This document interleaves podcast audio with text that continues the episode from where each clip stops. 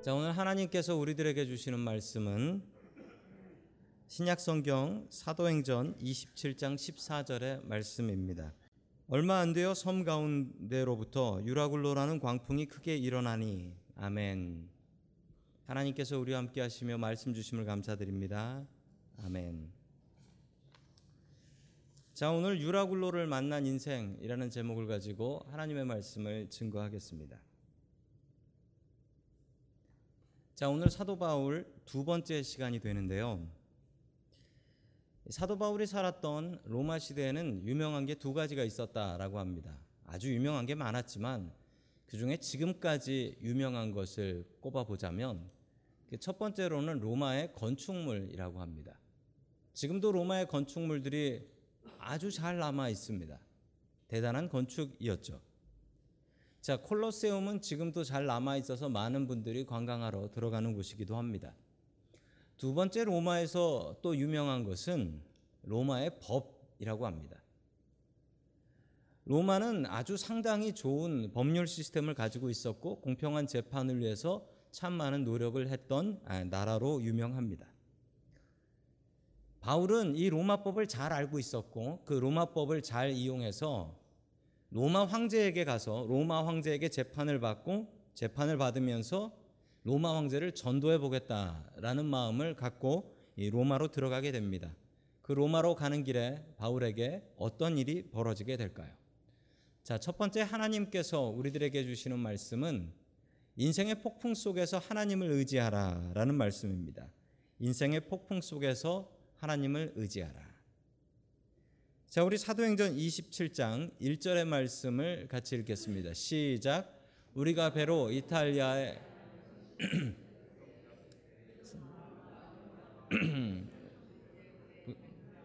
율리오라는 사람에게 넘겨 주었다. 아멘.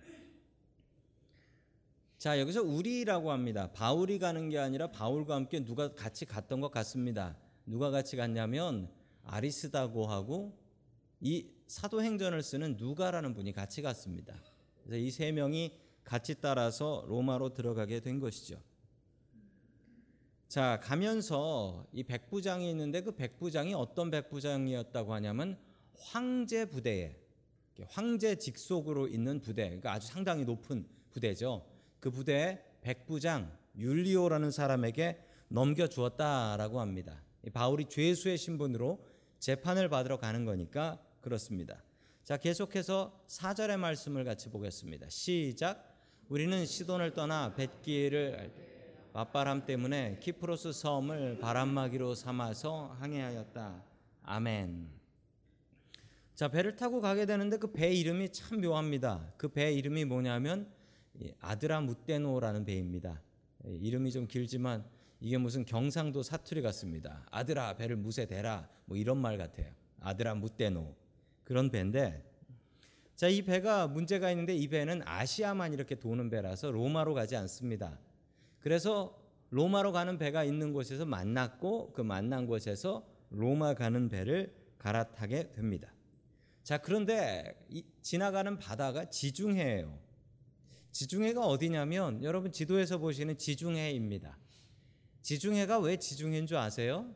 한자로 보면 지중해 땅 속에 있는 바다이고요. 영어로도 똑같습니다. 메디테리안 하면 땅 중간에 있는 바다다. 이런 뜻이에요. 왜 이런 말을 쓰게 되냐면 여러분 지금 지도에 보이는 저 땅이 다 누구네 땅인 줄 아십니까? 저 땅이 다 로마 땅이에요. 2000년 전에는 저 땅이 다 로마 땅이었어요. 그래서 로마 사람들은 저 지중해를 뭐라고 불렀냐면 지중해라고도 불렀고 우리 바다라고 불렀습니다. 우리 바다. 왜냐하면 자기네 땅 가운데 있는 바다라는 것입니다. 그런데 저 바다에는 바람이 심합니다. 지금 화면에 보이는 저 화살표들이 일반적으로 부는 바람의 방향인데 너무 바람의 방향이 뭐 복잡해요. 보시면서 너무 복잡하실 거예요. 그 이유가 이 바다가 땅으로 둘러싸여 있으니까 땅의 영향을 받아가지고 바람 방향이 정해져 버리기 때문에 그렇습니다. 자 화면에 계속 보시면 로마 시대 화물선입니다. 아마 바울이 저런 배를 타고 갔을 것 같습니다. 저 화물선에는 힘이 두 개가 있는데 동력이 첫 번째로는 바람이고요. 두 번째로는 이 사람이 저는 녹아 보이실 거예요. 그래서 두 가지 힘을 사용할 수 있지만 저 배는 주로 어, 바람의 힘으로 갑니다. 그래서 바람의 방향이 너무나 중요하다는 것이죠. 자, 그런데 이 바람이 그 역풍이라고 하죠. 헤드윈이 불기 시작했어요. 그러니 이 배가 나갈 수가 없었던 것이죠. 그래서 키프로스 섬 옆으로 돌아서 바람을 피해서 가고 있었다라고 합니다. 자, 그러면서 어디로 가야 될지 좀 문제가 생깁니다. 자, 사도행전 27장 9절 말씀 같이 봅니다. 시작. 많은 시일이 흘러서 금식 기간이 이미 지났으므로 벌써 항의하기에는 위태로운 때가 되었다. 그래서 바울은 그들에게 이렇게 충고하였다. 아멘. 자, 지중해 바다는 바람이 많이 부는데 그 중에 바람이 정말 많이 불어서 지중해에서 배에 사고가 나는 때가 있는데 그때가 주로 언제냐면 겨울입니다. 겨울에 비가 많이 오고 비바람이 많이 불어요. 자, 그래서 겨울에는 될 수 있으면 지중해 바다에는 배를 띄우지 않습니다. 자, 겨울이 되어서 배가 움직이지 않을 때가 되었다라고 성경은 이야기하고 있습니다.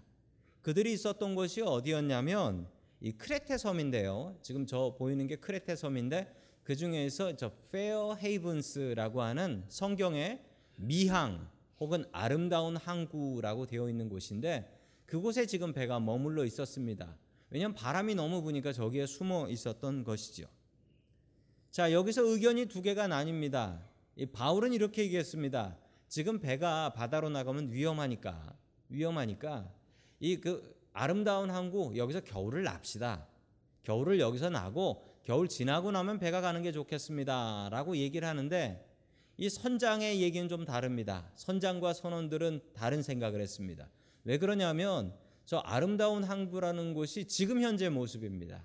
참 경치가 아름답습니다. 문제가 있습니다. 경치만 아름답습니다.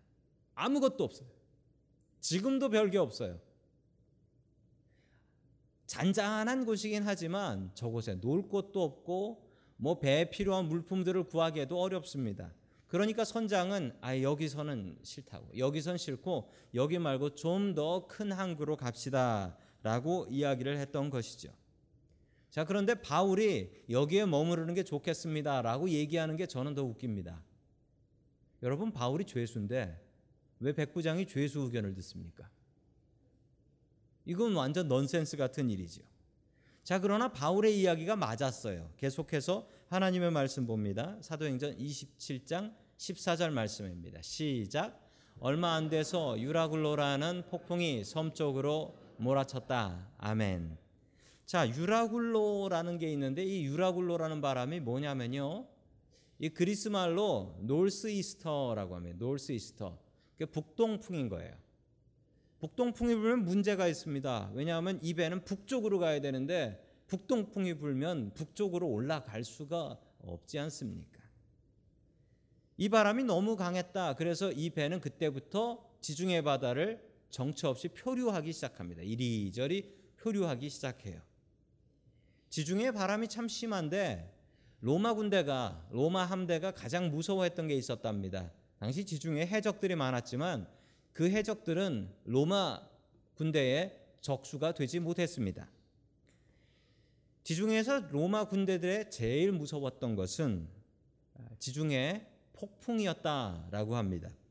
BC 260년, 기원전 260년 경에 이 지중해를 건너서 아프리카를 공격하러 가는 배들이 있었는데 그 로마 배들 700척이 폭풍을 만나서 바다에 빠져서 20만 명이 다 전멸을 해버립니다. 그랬던 일이 있어서 이 로마 군인들한테는 지중해 바람이 무섭다라는 것을 알고 있었죠.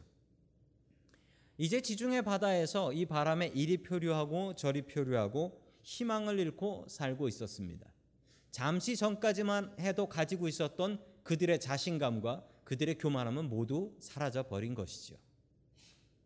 이런 일이 한 100년쯤 전에도 있었습니다. 1912년 타이타닉이라는 배가 있었는데 이 배가 별명이 하나 있었대요. The Unsinkable이었대요.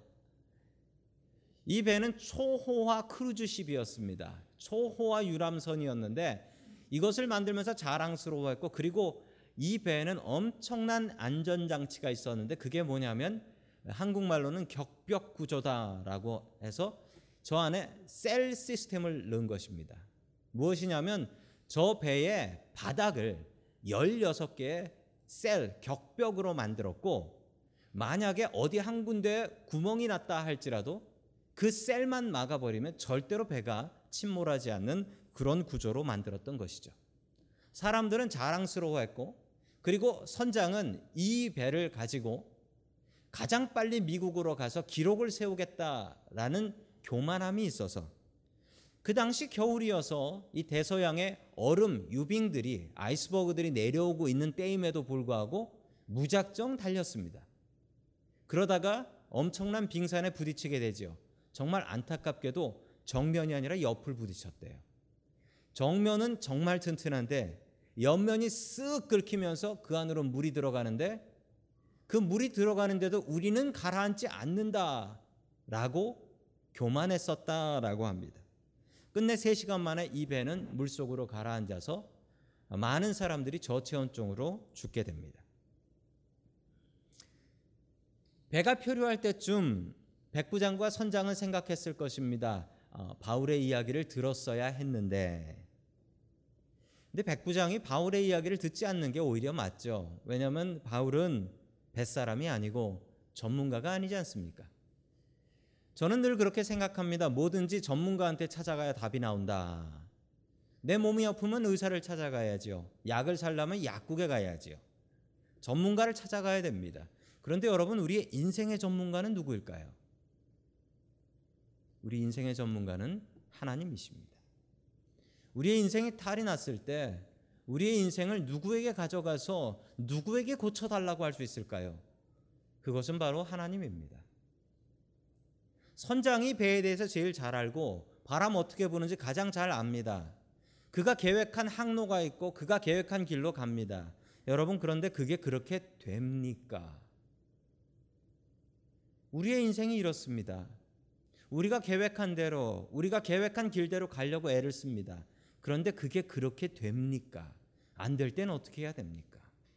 그때는 하나님을 의지해야 합니다. 여러분의 인생은 평탄하셨습니까? 여러분이 계획한 대로 살아오고 계십니까? 그런데 여러분, 우리의 인생이 평탄하다 생각할지라도 지나놓고 보니 평탄했던 거지. 여러분 그 속에 사실 때는 유라굴로 같은 게 엄청나게 많았을걸요. 여러분 우리의 인생에는 끊임없는 유라굴로가 있습니다. 우리가 상상하지 못했던 바람, 폭풍. 이것을 만날 때 우리는 무엇을 해야 할까요? 우리의 계획이 무너져 버릴 때, 우리가 가려고 했던 그 길을 가지 못할 때 우리는 무엇을 해야 할까요? 그때는 멈춰서 하나님께 기도를 해야 합니다. 우리가 가려는 길에는 너무나 많은 유라굴로가 기다리고 있기 때문에 그렇습니다. 길이 막힐 때 우리의 인생 속에 폭풍을 만날 때 우리가 해야 될 일은 하나님을 의지하는 것입니다. 늘 하나님을 의지하고 하나님께 길을 보여달라라고 기도하는 저와 여러분들 될 수 있기를 주님의 이름으로 간절히 축원합니다. 아멘. 두 번째 하나님께서 우리들에게 주시는 말씀은 하나님의 약속을 붙잡고 살라라는 것입니다. 하나님의 약속을 붙잡고 살라. 어떤 나이 많은 전도사님이 계셨다. 남자 전도사님이 계셨다라고 합니다. 이분은 결혼을 해야 되는데 이분의 기준이 딱 하나 있어요. 아, 사모가 될 사, 내가 결혼할 여자는 믿음이 좋은 여자야 한다. 라는 기준이 있었습니다. 다들 그 기준을 못 맞췄어요. 그래서 이 남자 전도사님이 노총각이 되어 버리셨어요. 교회에서는 이 노총각 전도사님을 결혼시켜서 목사 안수를 받게 해야 된다. 라는 사명을 가지고 우리 권사님들이 열심히 뛰셔서 네, 소개를 시켜준 거예요. 선을 보러 나갔습니다. 선을 보러 나갔는데 이 가난한 전도사님이 처음으로 그 스테이크, 스테이크 집이라는 데를 가보신 거예요. 처음 스테이크 집에 가보면 어떻게 먹어야 되는지를 모르거든요. 예, 스테이크 집에 가면 요즘도 그렇지만 예, 물어보는 말 중에 정말 답하기 곤란한 말이 있습니다. 스테이크 집에 가면 뭘 물어보죠? 예, 고기를 어떻게 구워 드릴까요? 이걸 물어봅니다.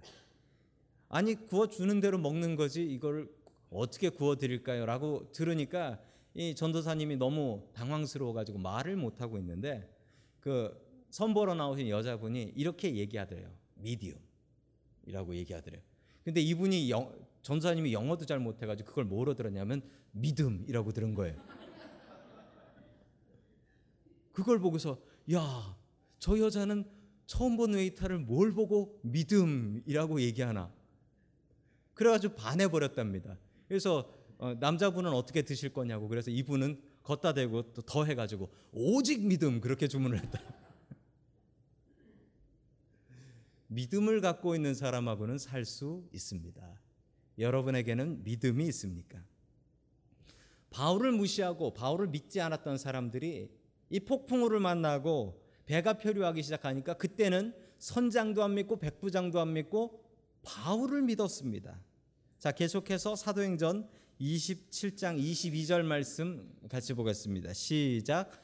그러나 이제 나는 여러분에게 권합니다. 기운을 내십시오. 이 배만 이를 뿐 여러분 가운데 한 사람도 목숨을 잃지는 않을 것입니다. 아멘.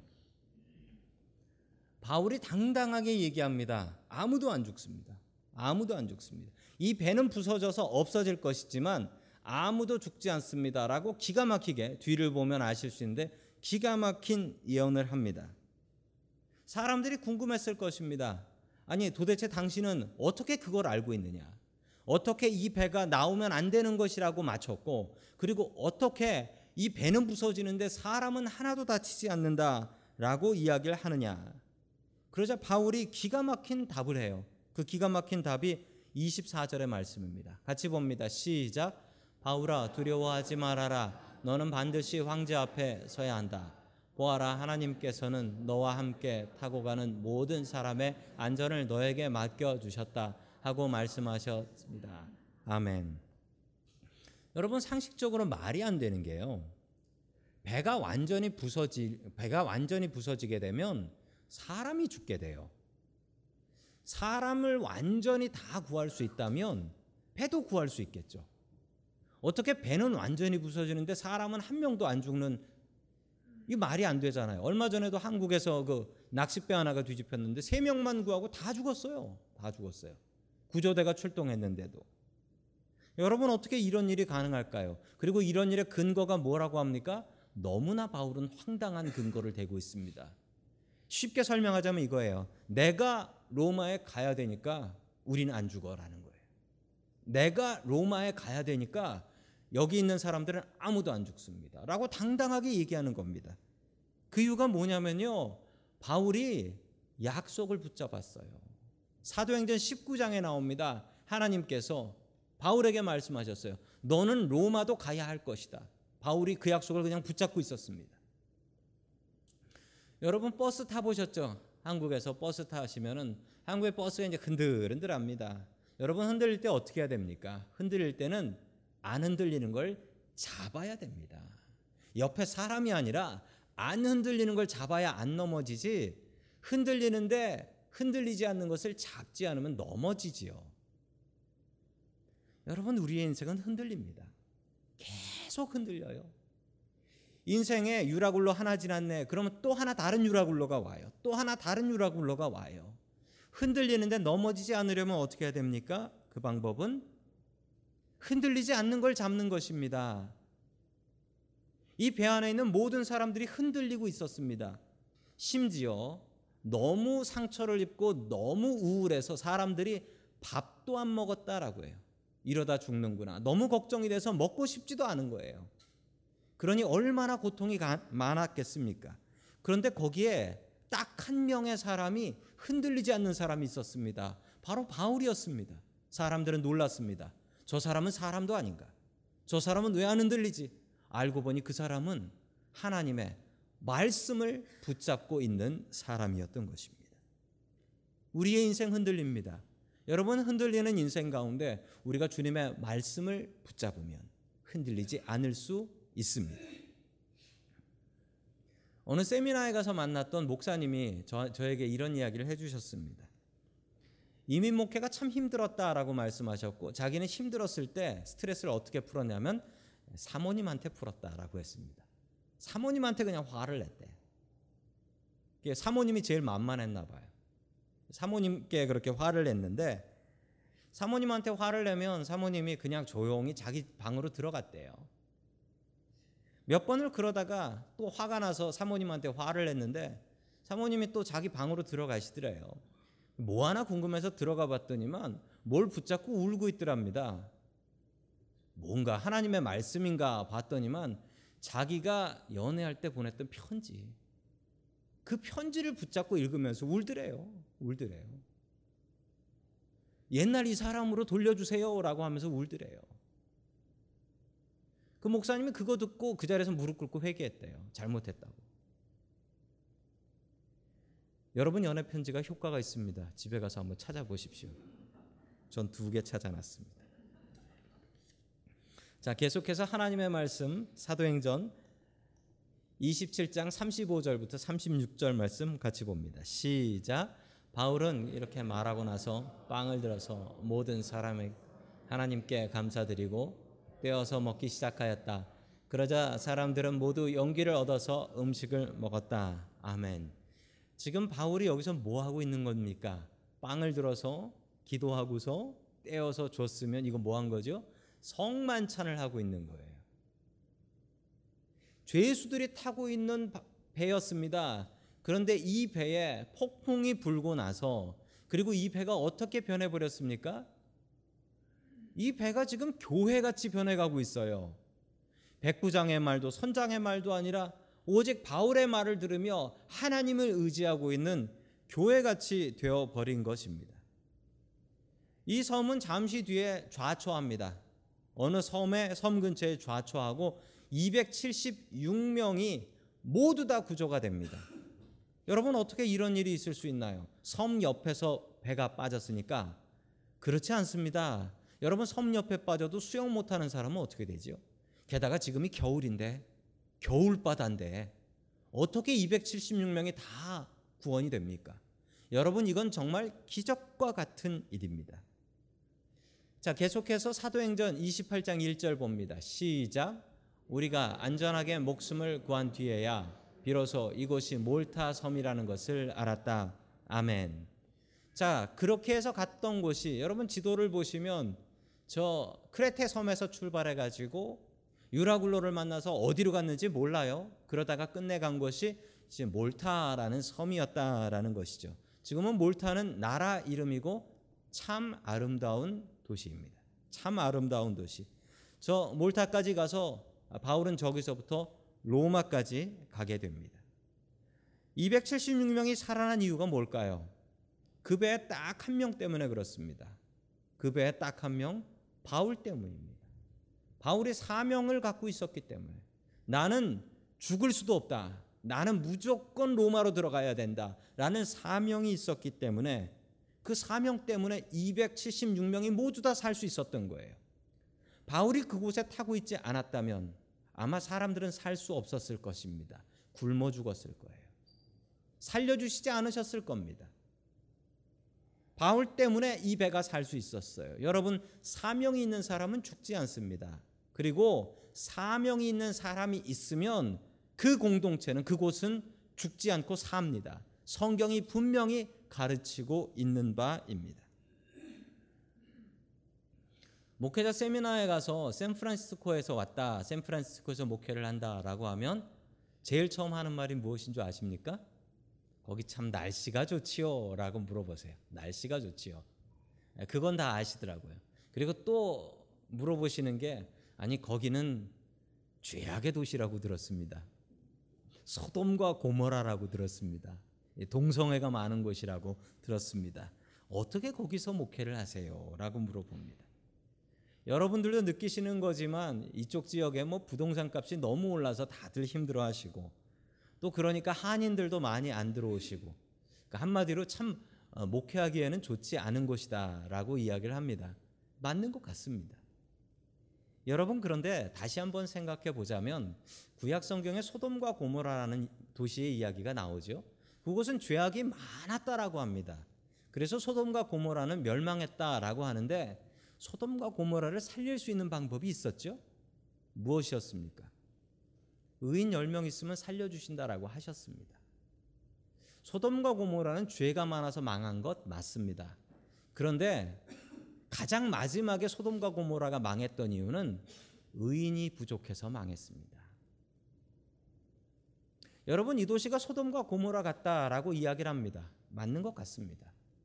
그런데 여러분 이 도시가 소돔과 고모라 같으면 우리가 해야 될 일은 뭡니까? 이 도시는 썩었어라고 욕하는 게 아니라 이 도시의 의인이 돼서 이 도시에 있는 사람들을 살려야 될 것 아닙니까? 바울이 했던 일이 무엇입니까?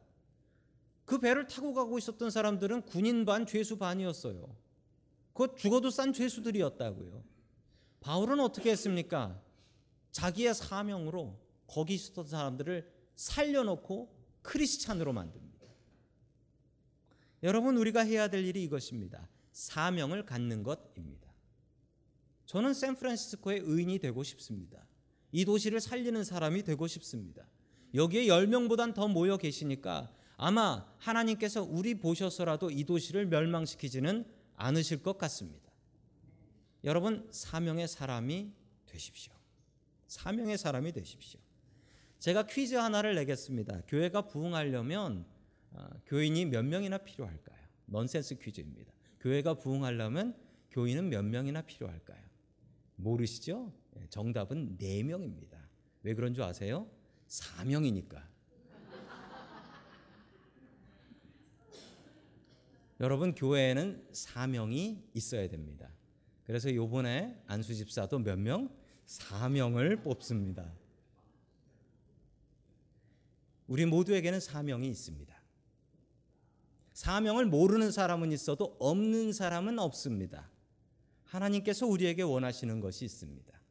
하나님께서 우리에게 시키신 명령이 있습니다. 내가 귀 막고 눈 막아서 모르는 것이지 하나님께서 정하신 것이 분명히 있습니다. 여러분 사명이 있는 사람이 있는 가정은 망하지 않습니다. 그 사람 때문에 사람, 사명이 있는 교회는 망하지 않습니다. 그 사명 다하기 전에 못 죽어요. 안 망해요. 바울이 276명을 살렸습니다. 그의 사명 때문에. 여러분의 사명은 무엇입니까? 그 사명을 찾고 그 사명을 따라 살아가는 저와 여러분들 될 수 있기를 주의 이름으로 간절히 축원합니다. 아멘.